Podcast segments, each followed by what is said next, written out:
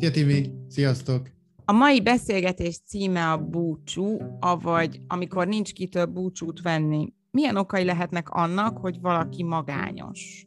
Hát az, hogy nincs kitől búcsút venni. A búcsúnál szokott ez kiderülni, hogy nincs kitől elbúcsúzunk, és ez egy nagyon furcsa, furcsa élmény, amikor mondjuk elmegyünk, és akkor nincs kinek integetni. Ennek két oka lehet, egy az, hogy mi magunk üldözzük úgymond el a társakat magunk mellől, a másik pedig az, hogy mi vagyunk azok, akiket magukra hagynak. És bár a végeredmény ugyanaz mind a két esetben, hogy magunkra maradunk, de a kettő között azért van különbség, ha jól gondolom. I- így van, jól mondod. Ugye az első esetben, amikor mi magunk érjük el, úgymond, hogy el legyünk hagyva, akkor, hogyha magunkra nézünk, akkor valahol mi vagyunk ennek az egésznek az okozói. Bár, bár nem így éljük meg, ugye az élményünk az más, és ez nagyon fontos. Élményben ez a kettő ugyanaz, hogy mondjuk magányosak vagyunk, de az első esetben, amikor mi okozzuk, akkor ott tudunk valamit tenni ellene. Ez egy, ez egy fontos dolog, ez egy fontos felismerés, hogyha esetleg magunkat felismerjük ebből az egészben, mint okozatot, akkor érdemes ezzel foglalkozni, amennyiben persze zavar minket. Most tegyük fel, hogy ez zavar minket, akkor érdemes ennek az egésznek utána járni. És mi a helyzet a második esettel? A második eset az egy pozitív helyzetből indul, mert tételezzük fel, hogy fejlődünk. Ugye az életünk része az, hogy fejlődünk, hogy egyik lépcsőről lépünk a másikra, és így szépen haladunk mondjuk felfelé, vagy előrefelé, teljesen mindegy, hogy hogy képzeljük el a dolgot. És, és nem mindenki ugyanabban a tempóban halad velünk. Egy, kettő, nem is mindenki akar velünk együtt haladni. És ilyenkor is megeshet az, hogy a magányt éljük át, hogy az a végeredmény. Mert hogy a, a többiek lemaradnak, vagy elmaradnak, vagy direkt állnak meg, és nem tartanak velünk, és ugye akkor egyedül vagyunk. Ez is érdekes eset, ugye azért pozitív, azzal kezdtem, hogy pozitív ez az egész felállás, mert hogy fejlődünk, és megyünk tovább, megyünk előre, viszont ennek van egy ilyen következménye, hogy nem mindenki tart velünk, nem mindenki kísér el minket elejétől a végéig. Ez is egyébként egy nagyon fontos bölcsesség, hívjuk annak, hogy, hogy mindenki csak egy szakaszon kísér el bennünket. És akkor vannak azok a részek, részei az életnek, amikor éppen egyedül vagyunk, de ez egy természetes dolog, hogy most éppen egyedül vagyunk ebben az időszakban. Mert hogy ugye mi megyünk tovább, mások meg éppen nem akarnak velünk tartani. Ez itt az egyént, az egyént azt nem lehet hibáztatni ezért? Tehát akkor ő saját hibáján kívül lesz magányos? Az, az a baj, hogy az egy nagyon nehéz dolog, mondok egy példát, hogy mondjuk valaki eljön, eljön terápiába, és akkor dolgozunk, és akkor ő tényleg ezt komolyan veszi, és elkezd fejlődni, és, és akkor ő változik. Tehát ő, ő, ő, ő halad, ő már, ő már nem lesz ugyanaz, hétről hétre másabb lesz, mint ami volt. És a környezet erre nem mindig reagál jól, és akkor ő érezheti magát nagyon magányosan. Mert hogy mit tudom, a párom az nem úgy veszi, vagy a barátok is furcsán néznek rám, nem tudom, a, a családom is megjegyzéseket tesz, erre, erre az egészre, a, a, amivé én lettem, vagy válni készülök, és, és ilyenkor jöhet az az érzés, hogy, hogy ez, ez jó-e nekem? Ez egy ilyen kétség, egy ilyen kételj. Hogy kell-e ez nekem, hogy így mindenki furán néz rám, ugyanakkor meg nekem ez nagyon fontos, és, és amikor ez a kettő összeütközik, az én belső igényem, vágyaim, meg a környezetemnek a reakciója, és így egymásnak feszül, az egy nagyon kritikus pillanat. Az pillanatot itt nyilván idézőjelben mondom, mert ez órákig, napokig, hetekig eltartott egy ilyen dilemma, hogy most akkor mit csináljuk? Álljak meg, és akkor majd esetleg utolérnek, vagy csúszak vissza hozzájuk, vagy ne foglalkozzak velük, és menjek tovább. Tehát, hogy ez egy nagyon, nagyon nehéz ügy.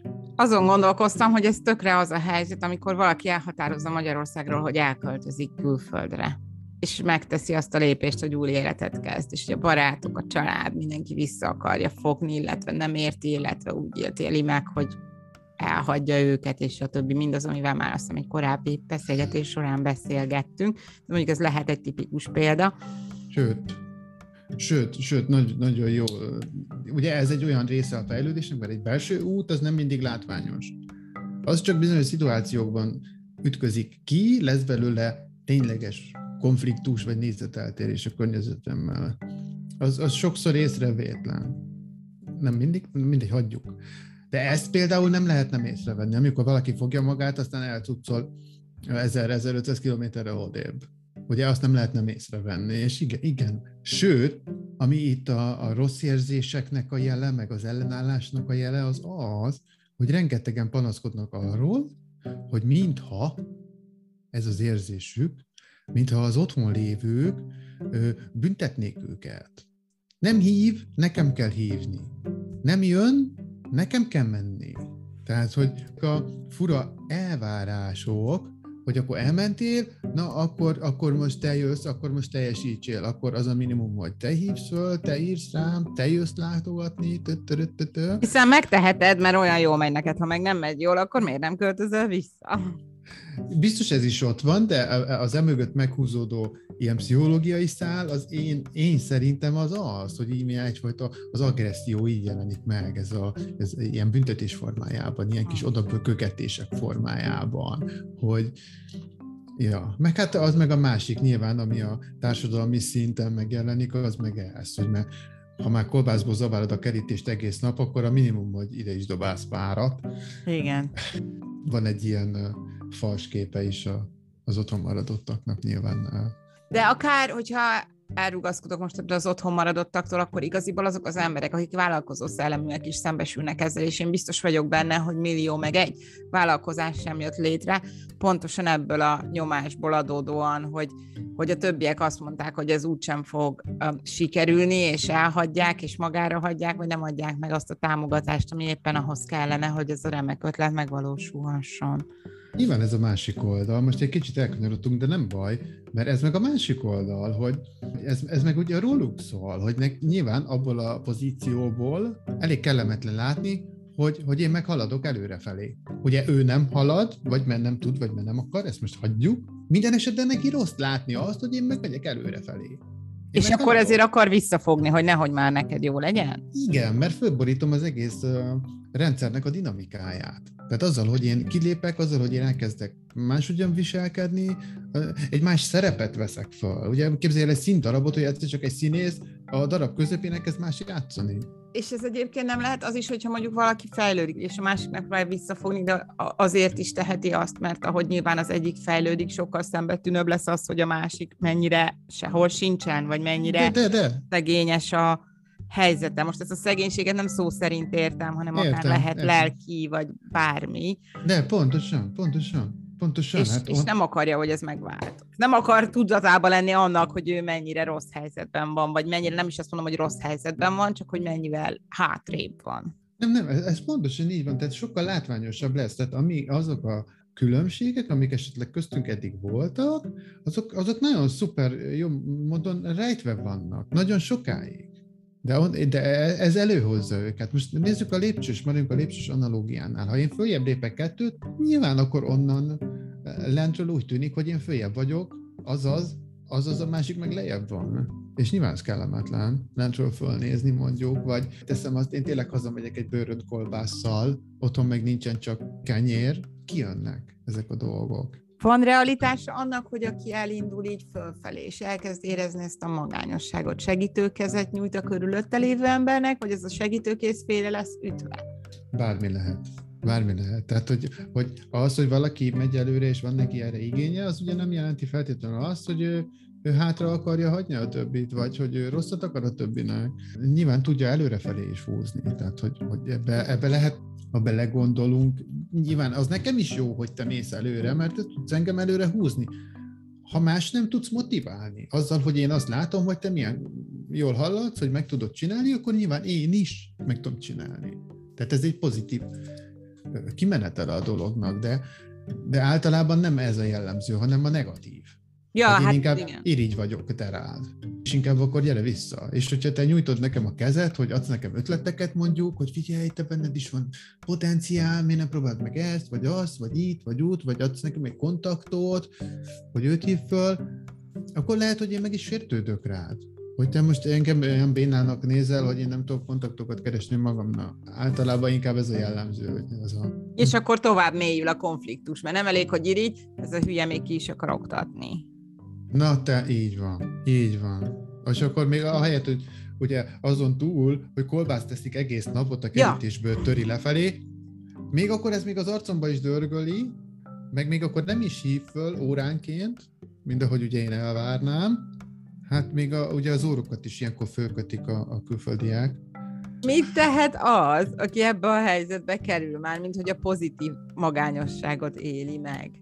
Hogyan tudja elfogadni azt, hogy jó, tehát hogyan tudja elengedni ezeket a terheket? Szerintem akik külföldre költöztek, nagy többségük átélte ezt a pozitív magányosságot, addig, amíg nem illeszkedett be hogy az új országba hogyan tudjuk ezt lelkileg feldolgozni, vagy milyen támpontok azon túl, hogy emlékeztetjük magunkat, hogy mi volt a célunk, és milyen cél felé haladunk, de hogyan tudjuk ezt kezelni. Ugye mondtam neked, hogy van az a pillanat, amikor egymásnak feszül ez a két dolog, hogy most én, vagy a, a többiek, és egymásnak feszül, és, és igazából akkor dől el, hogy én sikeres leszek, vagy nem. Hogy én, hogy akkor milyen döntést hozok, azon múlik, hogy én tudok-e önmagam lenni, vagy nem. Most, hogy egy nagy szót is ide betűzzünk, hogy boldog lenni, vagy Ez nem. önzőség egyébként? Ez önzőség, igen. Tehát ott, ott az a mérleg, hogy, hogy önző vagyok, leszek, avagy, avagy inkább visszahajlok a többiek felé, és akkor mit tudom, bemegyek alájuk, nem tudom, erre most mi a szó, nem eszembe. Fejet hajtok annak, amit ők akarnak és belépek ja, ugyanúgy igen. a tömegbe, tehát hogy a tömeg része maradok, Ugye elfogadom, és ott vagyok a közösségemben, igaz, hogy nem érzem jól magam, de még mindig jobban érzem magam, mint hogyha időt adnék, és új barátokat építenék magam köré, akik az megfelelő fejlődési szintemen Igen. vannak épp. Igen, most egyébként jó, nagyon jót kérdeztél, mert ez is egy visszahúzó erő. Tehát amikor az ember neki egy dilemmázni, mi legyen, akkor ez is egy ilyen visszahúzó erő, hogy, hogy akkor én akkor önző leszek amikor csak a barátok közül kell választani, akkor talán idézőjelben a csak volt, talán könnyebb, de van szerintem millió egyen vagyunk, akiknek ez a családon belül is előfordult, hogy maga a között kell választanunk, hogy a családunkkal való kapcsolat romlik meg, és előre lépünk, vagy nem lépünk előre, de megmarad az én azt gondolom, hogy középszerű kapcsolat, mert nyilván nem lehet jó az a kapcsolat, hogyha a család hátráltad minket igen, most kimondtad ezt. Én virágnyelven szerettem volna ezt ja. kimondani, de te kimondtad egy, nem baj. Én, én, én azt akarom mondani, hogy ugye mindenkinek van egy szép kis tortája, gyönyörűen föl van díszítve, tip-top, nagyon, nagyon jól néz ki. Guszta a kis torta. Na de ilyenkor derül ki, amikor valaki mondjuk elmegy, maradjunk akkor az elvándorlóknál, na ilyenkor vágják meg a tortát, és szedden ki bele egy szeletet. Hogy mi is van abban benne. Hogy ez az, amit te kimondtál az egybe, úgy, ahogy van, hogy hát ilyenkor derül ki, hogy az a kapcsolat az milyen is. Mert lehet, hogy nem érdemes érte küzdeni. Igen, csak egy család esetében ez olyan, tehát hogy itt vannak, van ez a belénk nevelt társadalmi nyomás és erkölcsi norma, hogy mindenek előtt a család, és mindenek fölött a család, és hogy az nagyon fontos, és, és, és nem tagadhatod meg, és, és, és milyen kötelezettségeid vannak, és stb. stb.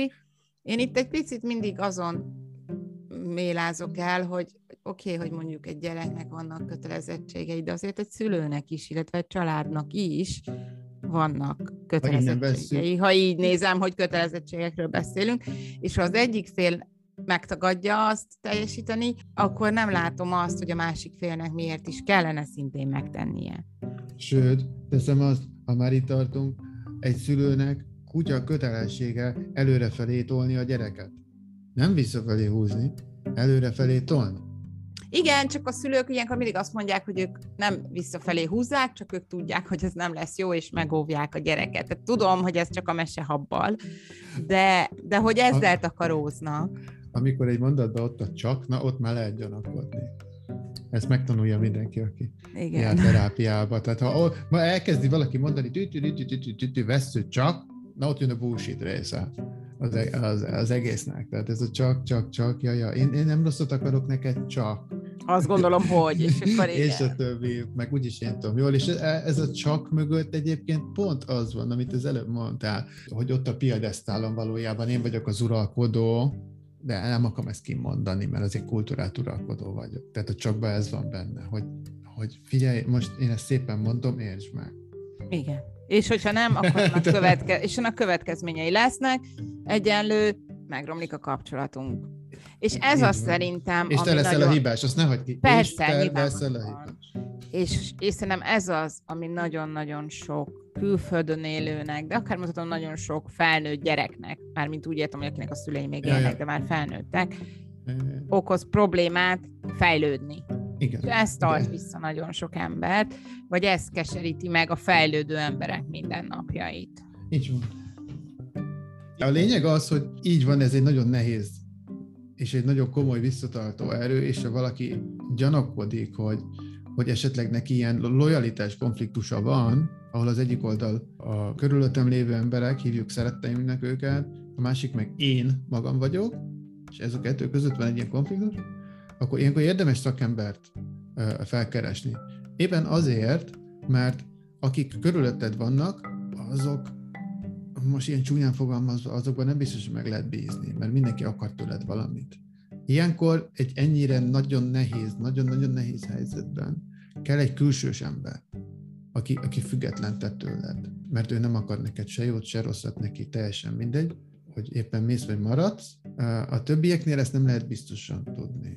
Ez csak itt tényleg nagyon halkan jegyzem meg. Érdemes ilyenkor tényleg egy teljesen független emberhez elmenni, és akkor vele együtt ezt át, átgondolni, ezt az egész szituációt. Köszönöm szépen a mai beszélgetést.